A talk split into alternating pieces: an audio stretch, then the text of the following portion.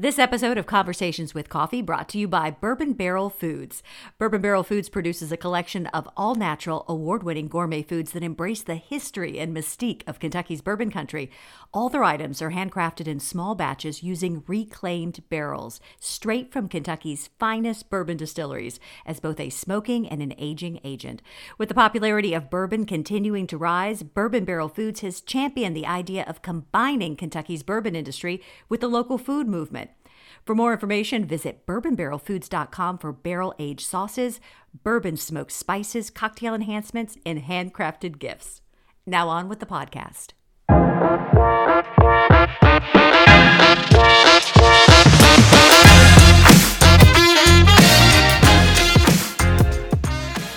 On this episode of Conversations with Coffee, I'm thrilled to introduce somebody that I've had the pleasure of doing a couple of TV cooking segments with over the last couple of years and have gotten to know. Uh, so happy to introduce my listeners to Matt Jamie. He is the CEO and owner of Bourbon Barrel Foods that is located in Louisville, Kentucky. And I think so many people are aware of the popularity of bourbon continuing to increase. And Bourbon Barrel Foods has really championed the idea of combining the Kentucky bourbon industry with the local food movement. Pretty brilliant, right? His award winning line of products uh, have been created in reclaimed barrels straight from Kentucky's finest bourbon distilleries. And that really works as kind of a smoking and an aging agent. The process gives an added dimension of flavor that cannot be replicated with any other method. Matt is also the author of the Eat Your Bourbon Cookbook, which has a, I can attest to, a fantastic selection of recipes. Matt, thank you so much for joining me. Thank you for having me. I always love being introduced. It's humbling. when you listen to that, you're like, "Oh my gosh, you you really were at I feel like the cutting edge of this bourbon mania thing taking off and I what was the idea behind the aging process of putting it into um, the spices and the cooking ingredients that you came up with? Like, what went whoa in your head that you're like, this is it? This is a great idea. Yeah, my head sometimes is a strange place to be. Um, but the the timing was really good, right? I'm yeah. I, um, it couldn't have been any better. Um, it was. I started the company in 2006. Um, I wrote a really, in my estimation, it's my only business plan I've ever written, but I felt it was pretty solid. It forced me to do a lot of research. Um, I worked with uh, a lot of the free business services that the city of Louisville has, uh, especially the, uh, um, you know, the our, uh, gosh, I I can't remember it now. What is it? It's it's our Chamber of Commerce downtown, GLI. GLI. Wow, you know, they were they were extremely helpful, and you know, I think with doing all that research, it set me up uh, for the timing you know, bourbon in 2006 was just starting to uh, get really popular. Um, there was not a, a, gourmet foods element to the experience.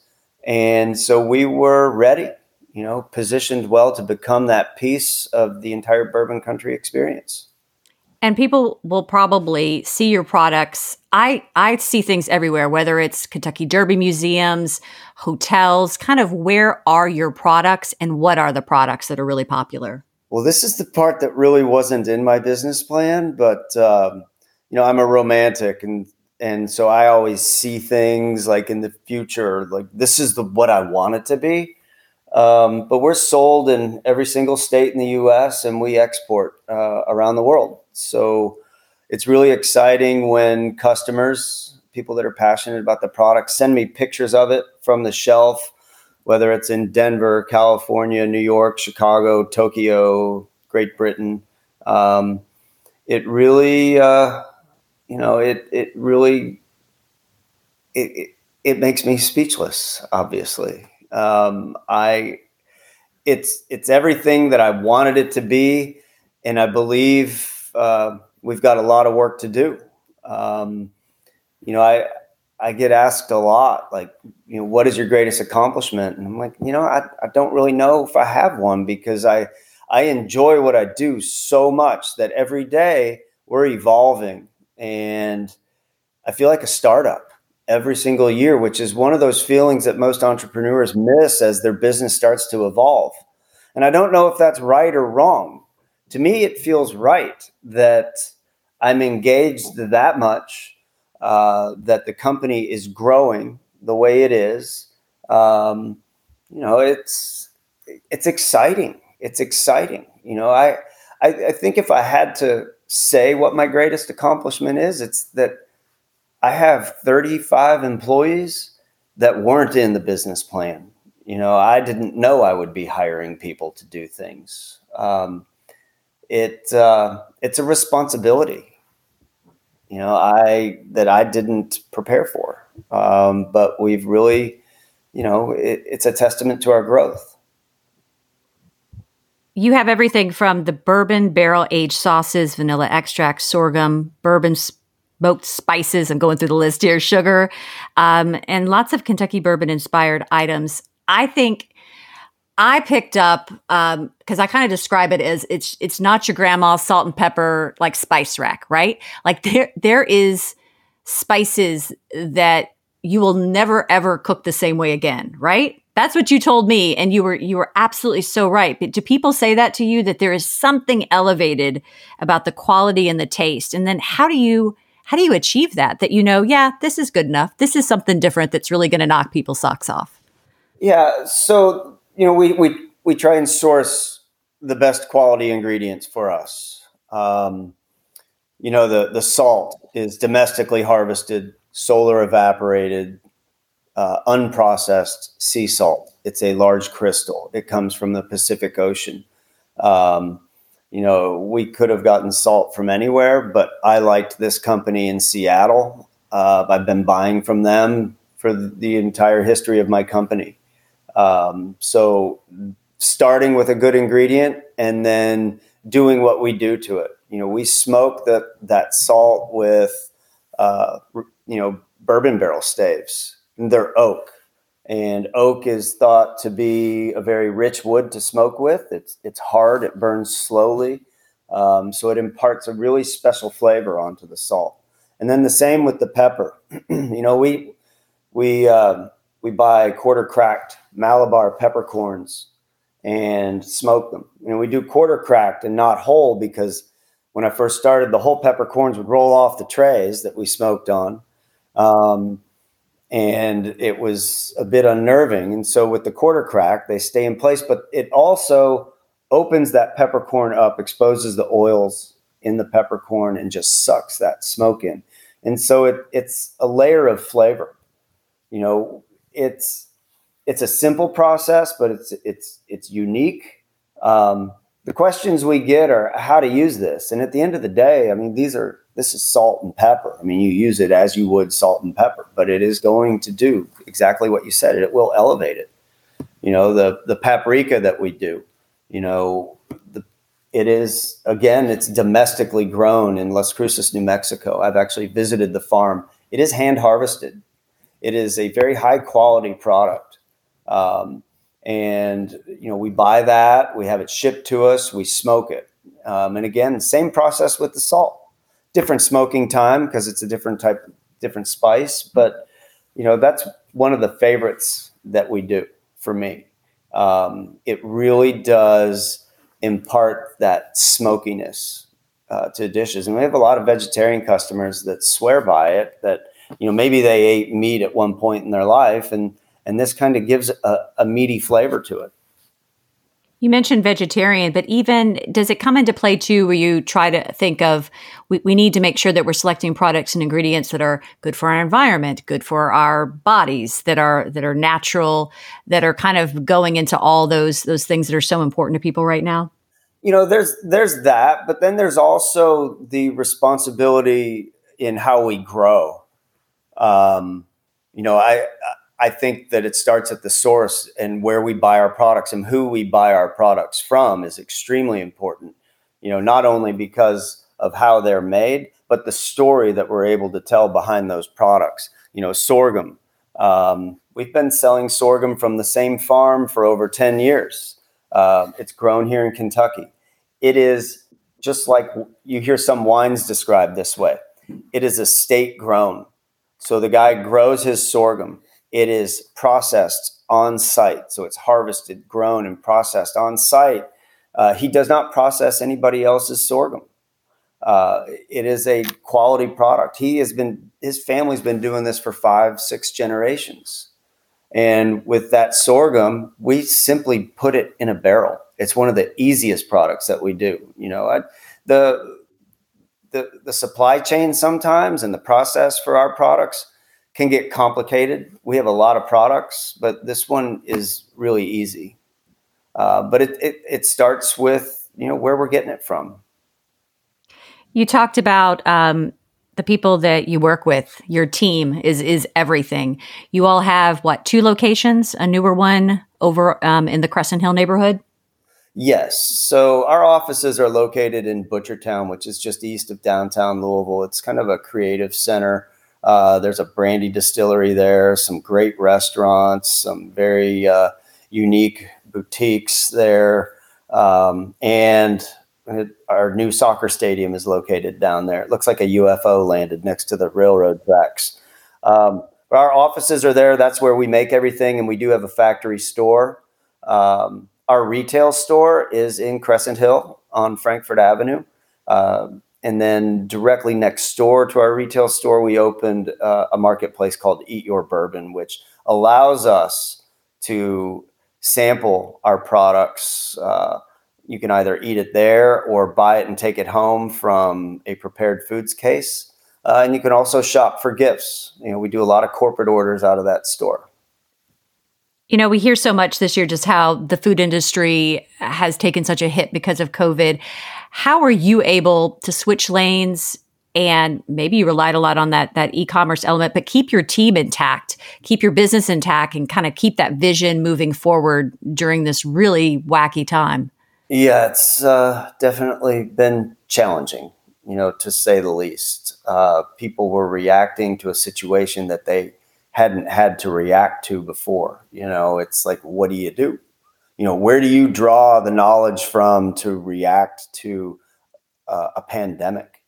You know, I called some people. Um, Louisville's a small town, and um, you know, you can be pretty well networked here. And I called some people whose who uh, family they they uh, are involved in family run businesses that are you know five six generations so they've survived some stuff. Uh, I got some tidbits from them that helped me to make my decision. And, you know, the, the advice was, you know, adapt, evolve, and be ready for when it ends. Mm. Um, I did not want to let anybody go. I had to eventually, uh, tough decisions to be made. Um, but, you know, it's, it was, you know, we were healthy going into it, which was nice. Um, we knew that we could withstand uh, for a certain amount of time. Um, the government money has certainly helped out, uh, but you know we've made our decisions based on information that was available to us at the time. You know, pretty much as everybody else did. You know, running a, a food establishment, a food manufacturing plant you know, we we were allowed to stay open, and I made the decision to to keep the the Eat Your Bourbon marketplace open uh, early. Uh, we adjusted hours, which was you know necessary, and then eventually, I said uh, we're just going to stop chasing this thing. You know, we will do what we're doing now. This will end, and we will be ready when it ends. You know, we run the same ads still you know, we're trying to invite people in to, to experience what it is we have to offer. It is lightening up a little bit, but my retail store, you know, was largely dependent upon uh, tourism. I would say 80% of the traffic in our retail store were, were out of town guests. Um, and now we're reliant on the neighborhood, you know, uh, the city of Louisville to visit our store you said kind of the e-commerce element of having this in every major airport and all these shops really wasn't a part of your business plan. Now that this has all happened, do you feel like, oh my gosh, what a blessing that there was this this God-given component that kind of came through that everybody's kind of looking at that now going, wow, you know, it kind of gives you this extra edge during this climate that, that you can stay in it? Well, God given's a stretch, but yes, I was very grateful that we had that because, you know, again, back to my business plan, e commerce was not a, a, part of it. I didn't realize the value of it until uh, like 2008. We appeared in the New York Times. We had a full page color photograph article about making soy sauce in the New York Times, and it put us on the map. Uh, and we grew from that but if you ever want to figure out what's wrong with something, you know, get your story printed in the New York Times. You know, there was a time in the, in the history of the company where the website did not function as smoothly as it did during this. And so, again, uh, grateful to have lived through a lot of what we did early on to be prepared for what it is we were dealing with um, with people shopping at home. We could handle the volume. It really was uh, a you know a nice thing to be able to fall back on. You know that a lot of companies didn't have in place, uh, but ours was pretty seamless, and that was one of the decisions we made early on. Was all right. The focus is on ecom, and this is what we're going to make sure that we do really well. You mentioned that you you're always thinking of new ideas. You're hustling like this is just a startup business talk about like personally what you've had to do personally in your life to shift lanes through all this stress of this year were there things that that you really relied upon that grounded you to kind of because i think anybody that's been around you you're like a tornado right? When when we're doing cooking segments or we're working together there's you're always like thinking seven eight steps ahead of what is your next product line what are you going to do? How did you just mentally stay grounded throughout this year? Dear god this yeah dear god. I should be taking all right so you know i could say that um, during all this i relied heavily upon uh, faith, meditation, um, and a good team.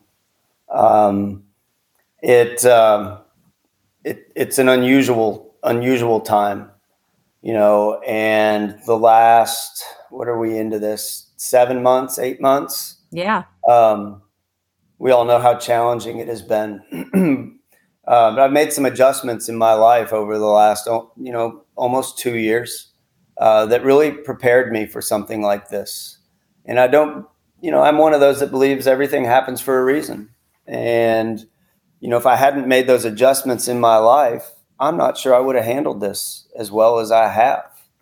Um, you know, I've surrounded myself with people that make me look a whole lot smarter than I really am. You know, my team um, is solid, you know, from sales to finance, operations, production. Um, they all, you know, really show up. Um, it, uh, it, the, the challenge has been in, um, you know, I didn't have any business background. I dropped out of graduate school and started working on a line and eventually found a passion in cooking and became a chef um, nowhere near the caliber of chef that we work with now, but nonetheless, I had a classical French training. Um, so, not having any business background, you know, I had very limited leadership skills, but the adjustments I had made in my life and my lifestyle, you know, allowed me to learn how to become a better leader, a better boss. Um, and if I hadn't done that, I'm not sure where we'd be right now. You know, I have adjusted the way I operate at work. Um, I have learned how to talk to my employees because not everybody thinks like me. I'm I'm creative. You know, my mind works exactly like you said. You know, I'm thinking way out here, you know, and I'm thinking out loud most of the time you know and to somebody that doesn't think like that they're taking notes and writing it down and then you know a day later they'll be all right matt what do i need to do on this? And i'm like what are you talking about? You know like i don't remember that and you know but they're taking it as direction. I'm thinking off the cuff so when i approach those type of situations now i have to prepare Um, so when I engage with you know my employees, there's an actual agenda and a plan, and and that was one of the things that we made sure that we did, and communication within the office, which was really important over the decisions we were making during this pandemic. It was just you know again, if I hadn't made these adjustments in my life, if I hadn't learned how to be a better leader, a better boss, um, you know, things wouldn't be running as well as they are. In all honesty, you know, we've we've had three quarters of growth during this, which again, I use the word grateful a lot, but I am, you know, and that is that all goes on my team. You know, yes, I, I create pretty much every single product that we sell. Um, but it kind of stops for me there. You know, I can talk all day long about what it is that we make. Um, but when it comes down to it, there's a lot of pieces that have to come together, you know, very precisely, you know, marketing, sales, you know, getting stuff paid on time, making sure we have proper inventory, raw materials. Uh, you know, there's there's a lot that has to happen, and you know, I don't think we get there if I'm not clear headed every single day. Well, you all certainly have so much to be grateful for this holiday season. I feel like this year people have been obviously cooking at home more than ever. And in the holidays, definitely people are going to want to try new things. I'm always curious, like people that love to cook, that cook for a living, that are in this industry, what is it you will be cooking um, maybe throughout the holiday season? Some easy go to things that you think could translate to everybody's kitchen? Well, I love cookies. So we have a lot of cookie recipes. Um, I think as we enter the holiday season right now. Love that you started with dessert first, Matt. That's uh, great. huge sweet tooth. Huge sweet tooth. Um, you know, I I love to cook with one skillet or one pot. You'll see a lot of that coming out of us this year. You know, I I am really proud of the fact that you know my kitchen in my home is is small. You know, it, it's not an entertaining kitchen, but the stuff I can pump out of here, you know, for my family when they come to visit or my kids when they're here, you know, I'm I'm proud that okay, well, I took one pot and look at what I did. You know, one, and it's easy, and so you know, we're we're going to demonstrate a lot of that. Um, holiday meal cooking, I'm a traditionalist, um, but I like to put a lot of different different things out on the table. A lot of vegetables, um, but it's you know they're simple. You know, I don't like to mess with things too terribly much. You know, I don't like to make things complicated. Um, it's like that for my, uh, you know, I, I, practice that in my life, but it's also that way in my cooking. You know, it, there's no reason to take something that's really high quality and transform it too much. You want to let it speak and just, you know, let things, you know, elevate it, accentuate it. Um, it shouldn't be overpowering. So, you know, a little bit of bourbon smoked salt, a little bit of pepper, the paprika, um, or just a dash of soy sauce here and there. You know, it it shouldn't be too forward. You know, you'll you'll taste it, but it will be you know, it, it's in a very delicate way. Sounds like advice for life as well, doesn't it? I think so. Don't overdo it this year. Where can people go if they're interested in purchasing product or or checking out your book, which has a lot of these recipes in it? Definitely our website, bourbonbarrelfoods.com. You know, if they want to check out our mar- our marketplace, it's eatyourbourbonmarketplace.com. Um, you know, if you want to get out and shop, if you're local in Louisville, we're at 2710 Frankfort Avenue. Um, if you are not in Louisville, then and you don't and you want to find a local store, um, you know, given the fact that we have close to 100 products that we sell, not every store is going to carry every single one of them. You can go to our store locator on our website and see who has it. Call them if you're looking for something specific. Um, but our website, you know, is really up. It's up to date. Um, our processing is is quick. You know, if things get out within two days. Um, and so I would suggest your listeners go to bourbonbarrelfoods.com. Matt, it's been an absolute pleasure catching up with you. Love talking to you, Claudia. And we all can't wait to see what in the world you're going to come up with next in 2021. Oh, me either. we'll wait for that. Thanks, Matt. It'll, it'll be something. A special thank you to my guest, Matt Jamie, for speaking with me on this week's podcast. If you would like more information on his book or you would like to purchase barrel aged sauces, bourbon smoked spices, cocktail enhancements, or handcrafted gifts, because the holidays are coming up, just head on over to bourbonbarrelfoods.com. I will have all the information and website details and where to follow them on social all over in my show notes. If you would like to send me an idea for an upcoming guest or you would like to partner on the podcast, just send me an email to lcmediaconsulting at gmail.com. Have a great week.